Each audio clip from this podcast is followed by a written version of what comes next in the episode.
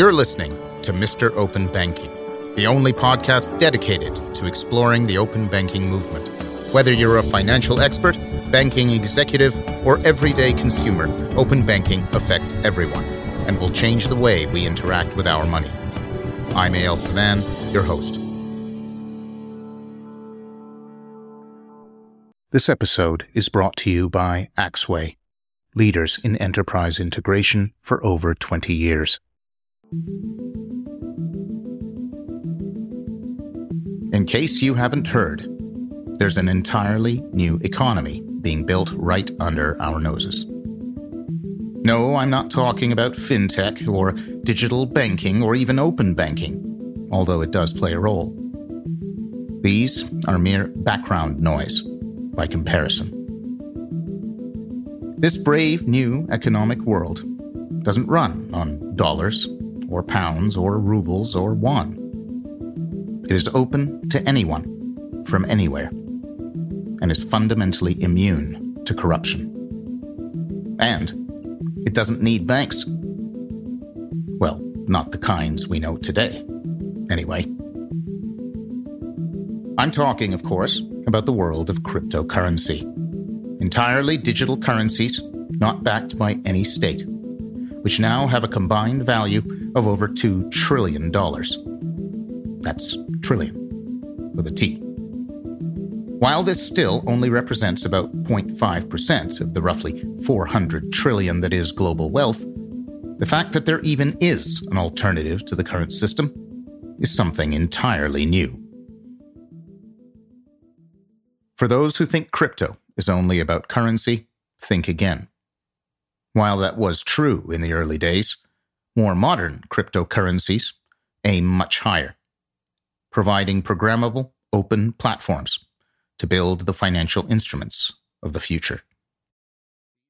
These new tools aim to recreate and radically improve the centuries old systems we have today, a movement that has come to be known as decentralized finance, or DeFi.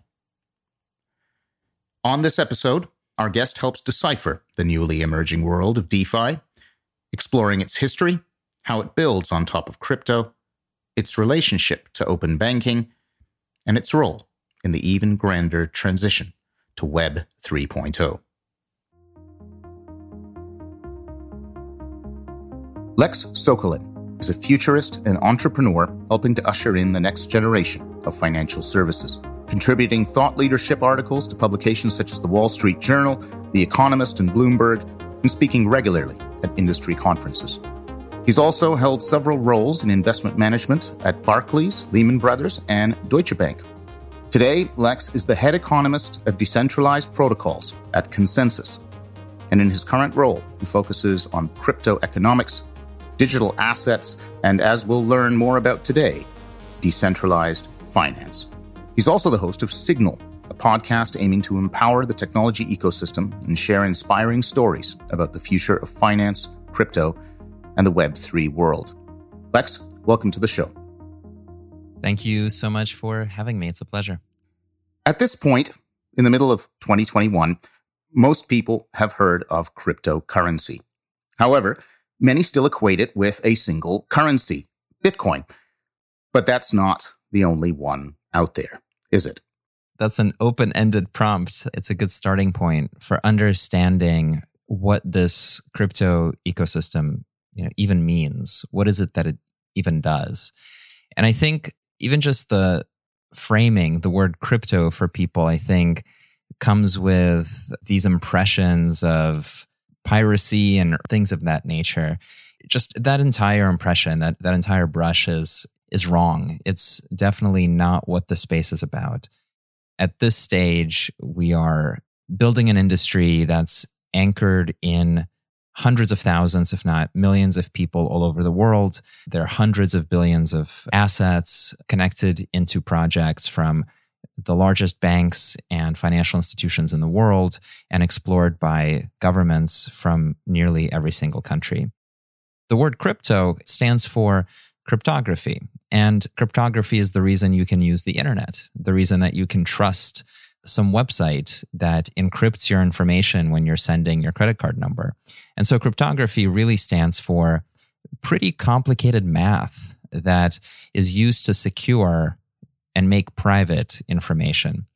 And as we know from the last 20 years of the internet, the original sin of the internet, despite its kind of utopian attempts at a free society, has been to betray people's privacy and their data for cents on the dollar in order to generate very large advertising revenue streams for what are now the mega cap tech monopolies. And we didn't know that we would end up here, but we did. And so invoking this idea of mathematics and software and technology that is meant to give sovereignty and privacy and, and dignity and respect back to people when they are out there on their own in the digital world, surrounded by algorithms run by large corporations. That's the soul, that's the Promethean fire of this industry. What makes Bitcoin so exciting? Why has it captured people's attention and investment in such a major way? There are different parts of it that people latch onto, and it's important to understand and disambiguate the different parts. And so the first is the gold bug narrative. That is, you know, the Federal Reserve is inflating trillions of US dollars, purchasing power is going down, therefore you should buy gold and bunker up as society collapses. And this narrative, the sort of anti Federal Reserve central bank narrative, timeless, ageless, and not necessarily wrong, but is really, it's in part the philosophy that inspired a technology. So the next question is what is the technology? What is underneath Bitcoin that makes it special, and in which way is it special? And so the blockchain underneath Bitcoin, which is the decentralized distributed ledger that accounts for value, it does something really special that no other technology does. And it's a real invention. As people increasingly live in the digital world, there are no objects that are scarce. Nothing is unique. If I have money in a bank account, that's not real money, it's just a number in an Excel file or a CSV in the bank.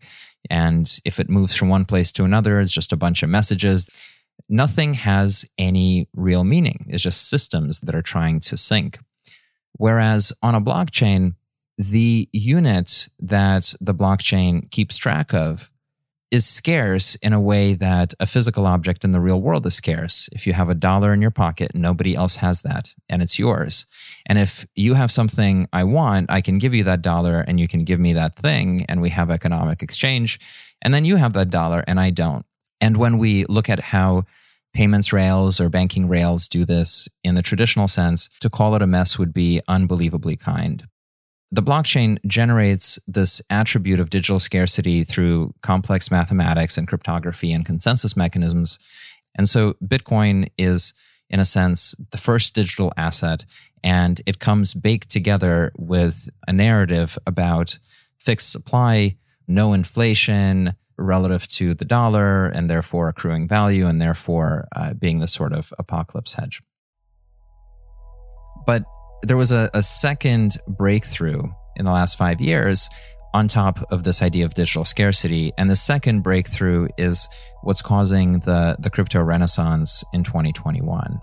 That breakthrough is that not only can you put some container, some asset, a digital commodity onto a chain, but you can put computation, meaning that it can run any other program? A computer does this uh, on your laptop or on your phone or on a mainframe. You can put that on a blockchain. And so you can have computation that is run by machines and decentralized nodes all over the world that syncs together on an agreement of shared truth. And through that is able to build fantastical software machines that are able to actually intermediate markets, digital markets that can encompass any asset class, uh, any exposure, any token, any object. We've had this combination of being able to write software, which means transforming financial markets and media markets and the economy in general, on top of these digitally native and scarce tokens, which essentially are absorbing the human economy into a new realm. This new feature you describe, the one that adds computation and the ability to write programs, is commonly called smart contracts. Can we dig into that a bit? What exactly are smart contracts and what makes them so important? When you write a piece of code, you know, let's say you're writing code for a mainframe in the in the 70s. You're feeding that code into the machine and then it performs a series of operations to whatever transformation function from your input one plus one, right? And it's supposed to output two.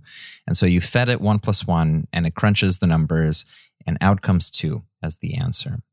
And that transformation function could be much more, much more complex. So for example, the transformation function could be Amazon, what's the weather today? You know, some transformation function. And the answer is it's 60 degrees in New York software can do either of these things. Sort of the, the difference is just difficulty of degree.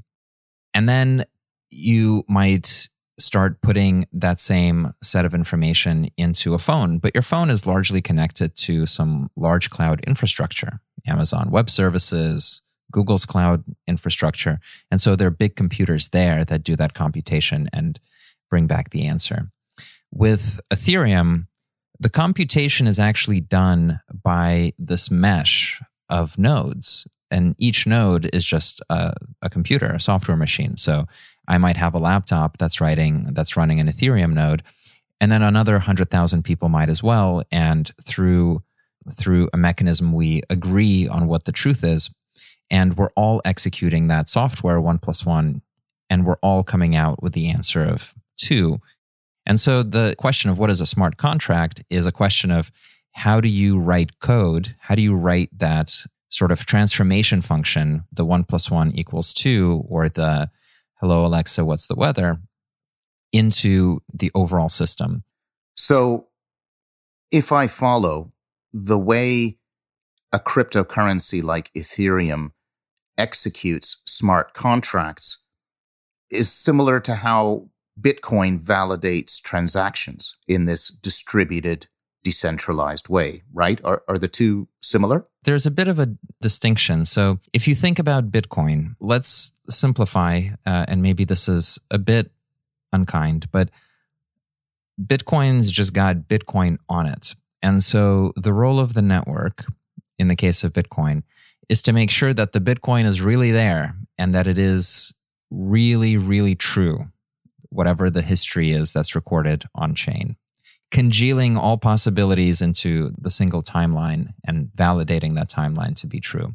And so, what miners do is they participate in a game theoretical game between each other in order to validate the blocks to make sure that the timeline is true. Now, Ethereum has this mechanism too. And without overcomplicating it, let's just say that there are miners, they do certain work. So you can play this, what's called a layer one or base layer game, this validation of what is the timeline? How is it true? Right. And this is sort of going back to creating the digital scarcity, creating the thread of reality in a digital world. However, smart contracts are not something that Bitcoin does and are something that Ethereum does. And so people will deploy code to the Ethereum network.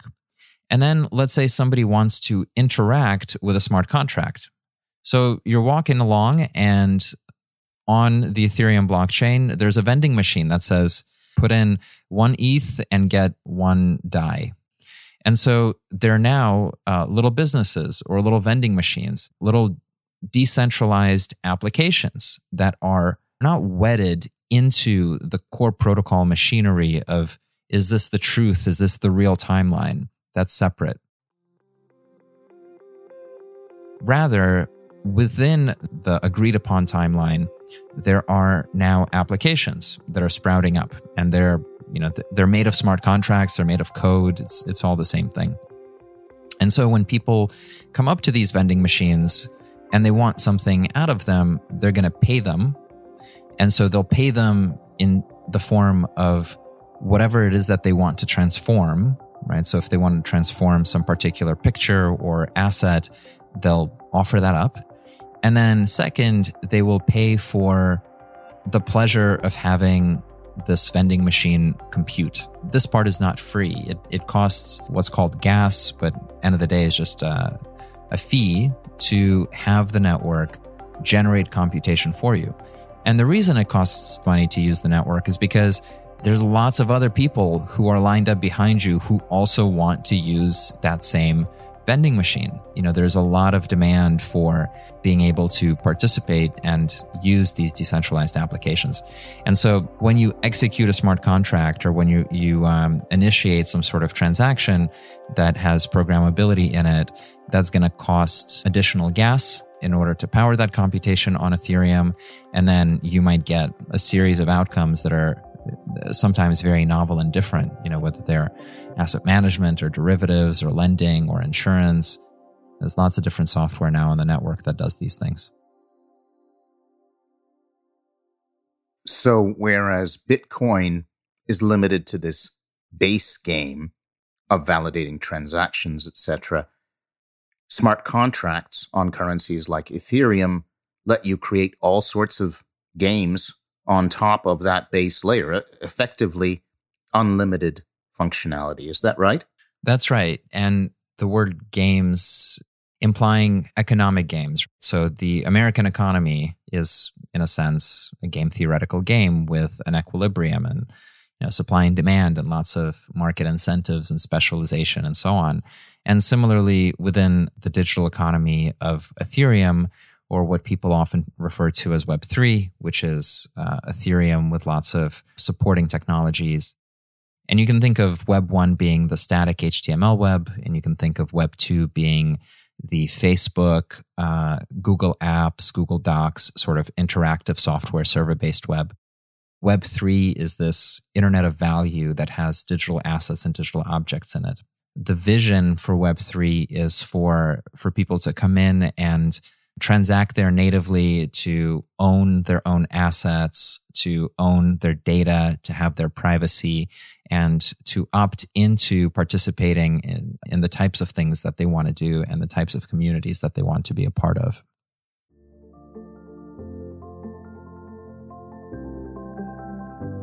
That was a lot. So let's do a bit of a recap. Cryptocurrency started with a story a story about how the current economic system is broken and how technology could make a better one. That idea led to Bitcoin and eventually other currencies whose value was based on built in scarcity, like a sort of digital gold. Lex describes it as an apocalypse hedge, a bet against the fiat currencies of the world. But more recently, a new invention was added to the mix smart contracts. Cryptocurrencies that adopted smart contracts, like Ethereum, could be programmed. Programmed to execute whatever behavior the coder wanted, automatically. Suddenly, crypto assets didn't have to just sit there like a pile of gold, it could be moved and worked like a stock or a loan. This led to an explosion of new applications built using smart contracts, the vending machines Lex describes. All of them decentralized across the blockchain. Hence the name Decentralized Applications, or DApps. It is these DApps that have started to form the early fabric of an entirely new financial system. Far from being limited to digital currencies, DApps enable crypto to easily mimic the financial products that exist in traditional markets today.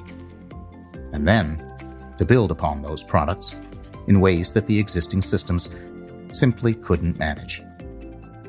Some even believe that this digitally native system of value exchange will play a pivotal role in the evolution of the Internet itself, as it transforms into Web 3.0.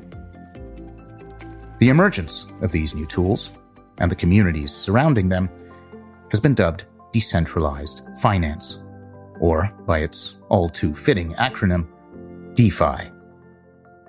That's where Lex and I go next. What, in your words, is DeFi?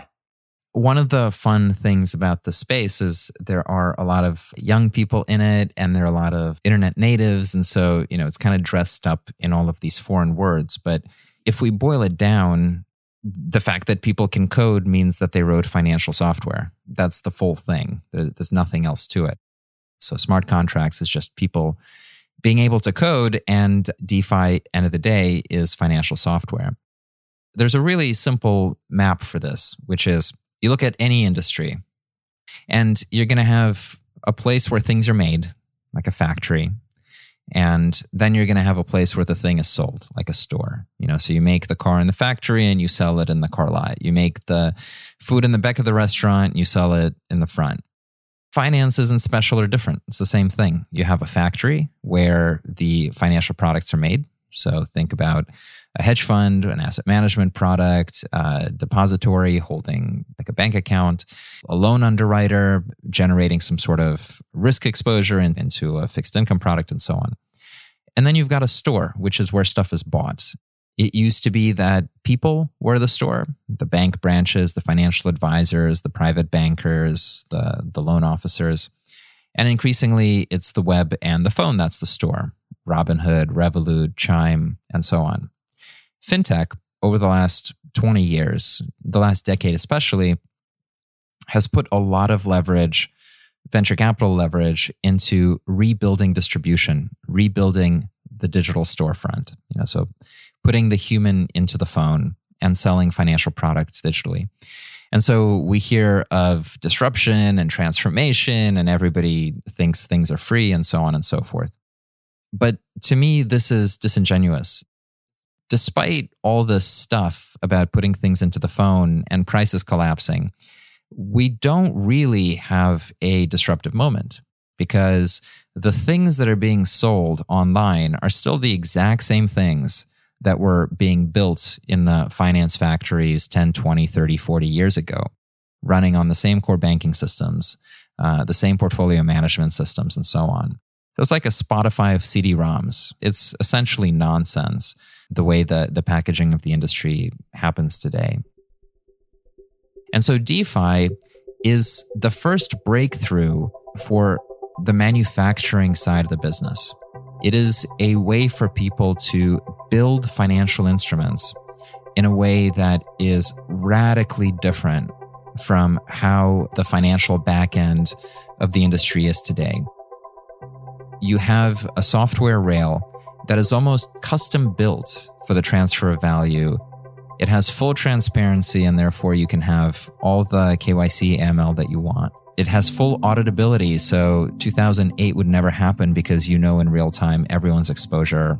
And so you got this set of capabilities, and then you have an absolute influx of global innovators trying to write open source software that essentially does what Broadridge and Envestnet and Temenos and Jack Henry and Fiserv do today the backend infrastructure of finance. For me, DeFi is the disruptive thing that at least I've been waiting for as an entrepreneur in the space to see some real kind of industry wide change come in and really refactor what it means to make financial products we've had now the tail wagging the dog for about 10 years. And I think this development is what flips it on its head. The same kind of monetary chemistry that banks and central bankers used in the 2008 crisis, and since then, the tranching and the bundling and the pools, that's all available to regular people now, thanks to DeFi anybody can manufacture their own financial instrument. What this software does is essentially open sources and makes available for free to anyone to access the type of machinery that used to live only within the investment management or capital markets, deposit large banks of the world. It's not just about the usage, it's about the community writing code together and innovating how to make this better, meaning the turnover by which the software gets improved is unbelievably rapid. Just as an example, the value in DeFi over the last year and a half has gone from 500 million to something like 75 billion today. There's a, a very large portion of the world which is engaging with these financial constructs as part of their regular portfolio.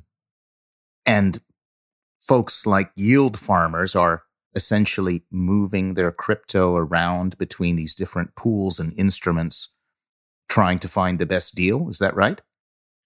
In today's market structure, you're you're not expected to outsource to one particular genius all the fixed income trading that you need for your portfolio. You've got options. Once it was clear that there are many places where interest rates could be generated, this concept of farming came around. You can trace it to gold farming in video games where you do some particular activity in order to get a reward or like in mobile games like farmville where you do some repetitive task and then you get uh, magic internet points. And so similarly farming is you know taking your capital putting it into a place that you think has a, a high interest rate and then kind of accruing that interest rate and figuring out how to manage what is essentially a fixed income investment with an active bend. Another asset class in the DeFi world that has really taken everyone by surprise is non fungible tokens, NFTs. They have rocked the art world over the past year or so. What are NFTs? First off, if you think about money, if you think about you know cash or or digital dollars money is fungible meaning that you don't care if you have this dollar bill or this dollar bill if you have um, a photograph of a cat or if you have the mona lisa those two are pretty different things and in that way they're not fungible they're they're not the same they're not exchangeable for each other and so tokens which are just the digital version of a, a scarce object in in the blockchain world Tokens can similarly be fungible or non fungible. Ethereum and the ETH token that powers Ethereum is fungible. You don't care if you have this ETH or that ETH, it's just a unit of one. But with non fungible tokens, what you're talking about is something that is particular or something that is unique. And so you can think of it as a digital object. The core kind of innovation here is that as we said before, NFTs and these digital objects and digital assets, they're scarce, meaning that there's only one of them. And so the ability to actually buy a piece of digital art and for that to mean something where you're not just saving a worthless copy of a picture, but you're actually owning in some way that is analogous to a human being owning a real painting, but in the digital realm that's the innovation. Observationally, you'll see that people are spending more time than ever in the digital realm and that their reputation and the signals around their reputation and how they choose an avatar to represent themselves and what credentials they choose. Does it mean to have a Harvard degree uh, in a digital realm? All of these things are essentially subject to renegotiation. Now there's a new path for them to to take a creative object, something they make, and actually have economic transactions with their fans where their fans are buying from them these digital objects. And of course, because they're programmable, you can start inventing and attaching economic systems to them. So let's say you create a painting and you sell it to me in an NFT format, and then I sell it to somebody else at 10 times the price well, maybe there's a built in 10% royalty so that you get always some percent of the secondary sales. You don't have to talk to me about it. You don't have to ask me or call me or have a debt collection agency go after me for that. It's just executed by code at the very moment of that secondary transaction. It sounds like this is as much about culture as it is about currency. What's really important here and why this has been such a topic of excitement for people is that it's not merely a financial asset. You know, there are now communities, whether on Twitter or in Discord or the long tail of the internet that require you as a status symbol to have some particular NFT in order to have credibility. So, you know, I mentioned what is the Harvard of, you know, crypto? Uh, it doesn't help you to say you worked at Goldman Sachs. It doesn't mean anything to say you went to Yale Law School. What is the signaling that you need to do in order to be a respected member of this community and a participant and get access to resources and so on. And so we, we're seeing kind of NFTs also having these social credentialing and signaling and kind of belonging attributes that are really novel and, and quite bizarre, to be honest with you. Let's come back to something you brought up earlier the casting of cryptocurrency and DeFi as a disruption to traditional finance. Should existing players who create and distribute financial instruments today be worried? If they're not worried by now about just the state of the world, just in the so- on the software side, then it's too late for them anyway. They should have been worried five years ago, and they should have been worried 10 years ago, and they should have been worried the first time a teenager downloaded a song on Napster because the, the arrow from that to now is you know straight and inevitable. There are questions about how traditional finance should overlap and intersect with blockchain based innovation. And there are threads around incorporating blockchain as part of existing technological infrastructure. And then there are other things like how do you access the crypto asset class and drive revenue for our clients? And if at this point you just have a blockchain team, and you're listening to me describe these two things and you can't tell the difference between them, then for sure you're in so much trouble that, that it's going to be very hard to dig out. But if you look at the large financial institutions, they are on a three, four year journey into this, whether it's the ConsenSys JP Morgan quorum work that we're doing together, or whether it's consortia and trade finance, or whether it's all of the hedge funds that are now trying to get access to DeFi. I would say all of this integration is well underway. Let's try and tie in open banking. Open banking introduces standards and protocols for securely integrating and aggregating financial services providers uh, of all stripes, the fintechs and the banks. Do you think it could act as a bridge between the old and the new? I think open banking and embedded finance are fantastic steps. They're a realization of some of the things that are wrong with banks blocking consumer data from the consumers that own that data or limiting competition from third party businesses that want to move money around or provide better user experiences. In my mental framework, I would say open banking is the crowbar that pulls the stuff that used to be manufactured into the new distribution layer. So you're forcing banks to API out customer information and payment rails and the ability to open accounts and make transactions and so on and so forth.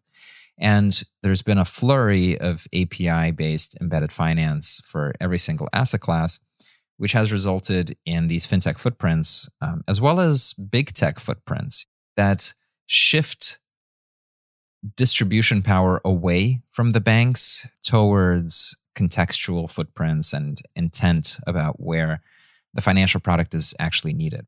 I need a loan not in a bank branch. I need a loan when I'm buying the expensive Peloton at the moment of sale I'm not going to go to a bank and get $2,000 as a loan.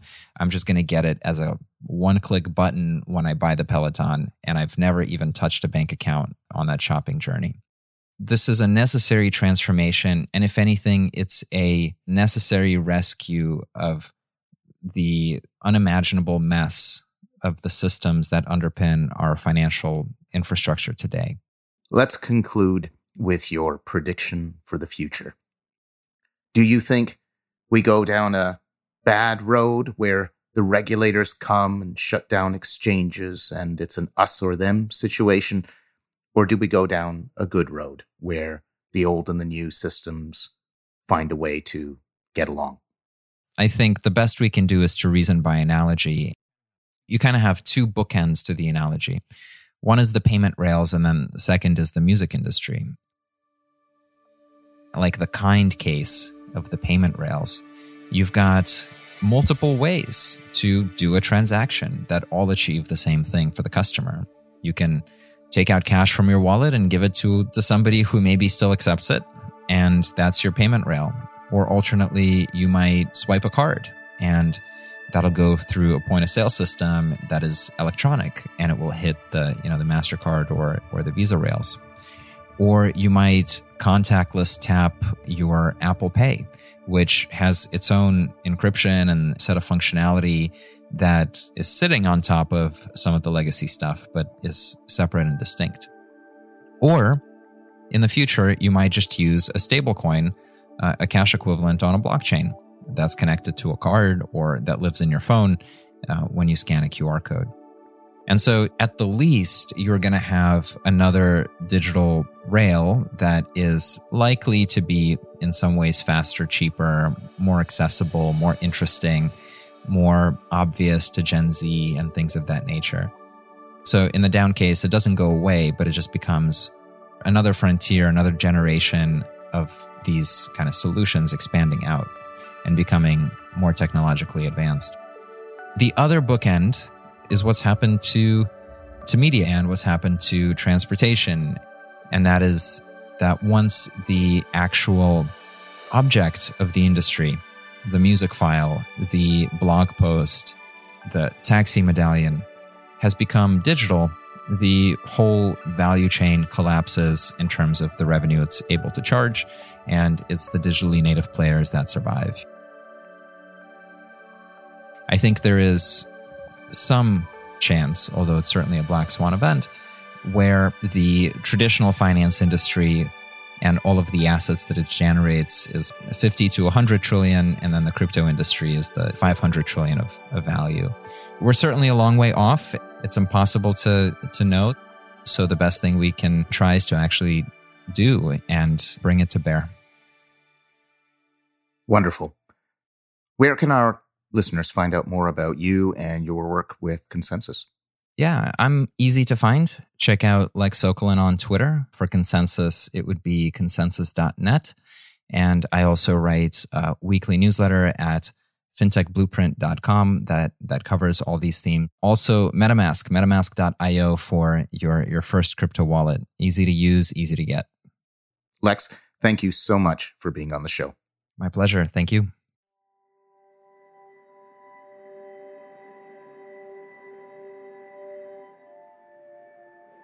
El Salvador recently became the first country to adopt Bitcoin as legal tender. Its president, like many others, sees cryptocurrency as a better option than fiat currency. In El Salvador, the new economy is already replacing the old. But, as we've heard, this isn't just about new kinds of currency. Thanks to smart contracts, smart developers can now build complex financial instruments on top of a crypto blockchain, opening the door to a reimagining of the entire economy. A whole new approach to money, known as decentralized finance, or DeFi. Lex describes DeFi as the manufacturing side of finance creating financial products in a way that is markedly different from the ivory towers where they are made today, aiming to replace existing players with something open, distributed, and continuously improved.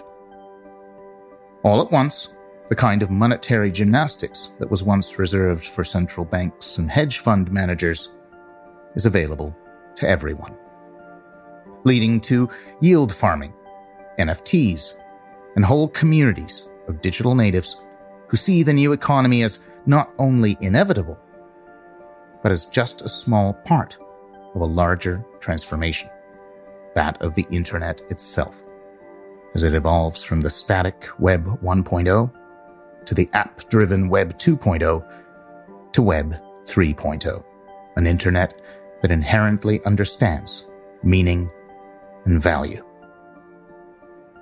According to Lex, open banking is the crowbar that separates manufacturing from distribution, allowing these wholly new DeFi products to be delivered to customers right alongside the old. So, will this end up with the old and the new happily getting along, customers mixing and matching them as they please?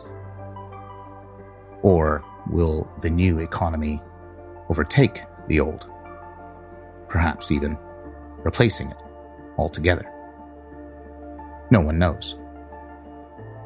As Lex says, the best we can try is to do and bring it to bear.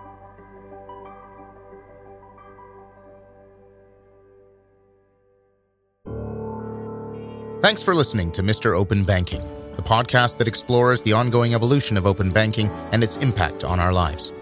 Make no mistake, the rise of open banking is going to change financial services forever, and we will be covering that story every step of the way.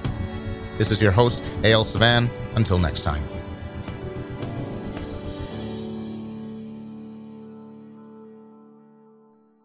This episode was made possible by Axway, leaders in enterprise integration for over 20 years and creators of the Amplify platform. To learn more, visit axway.com.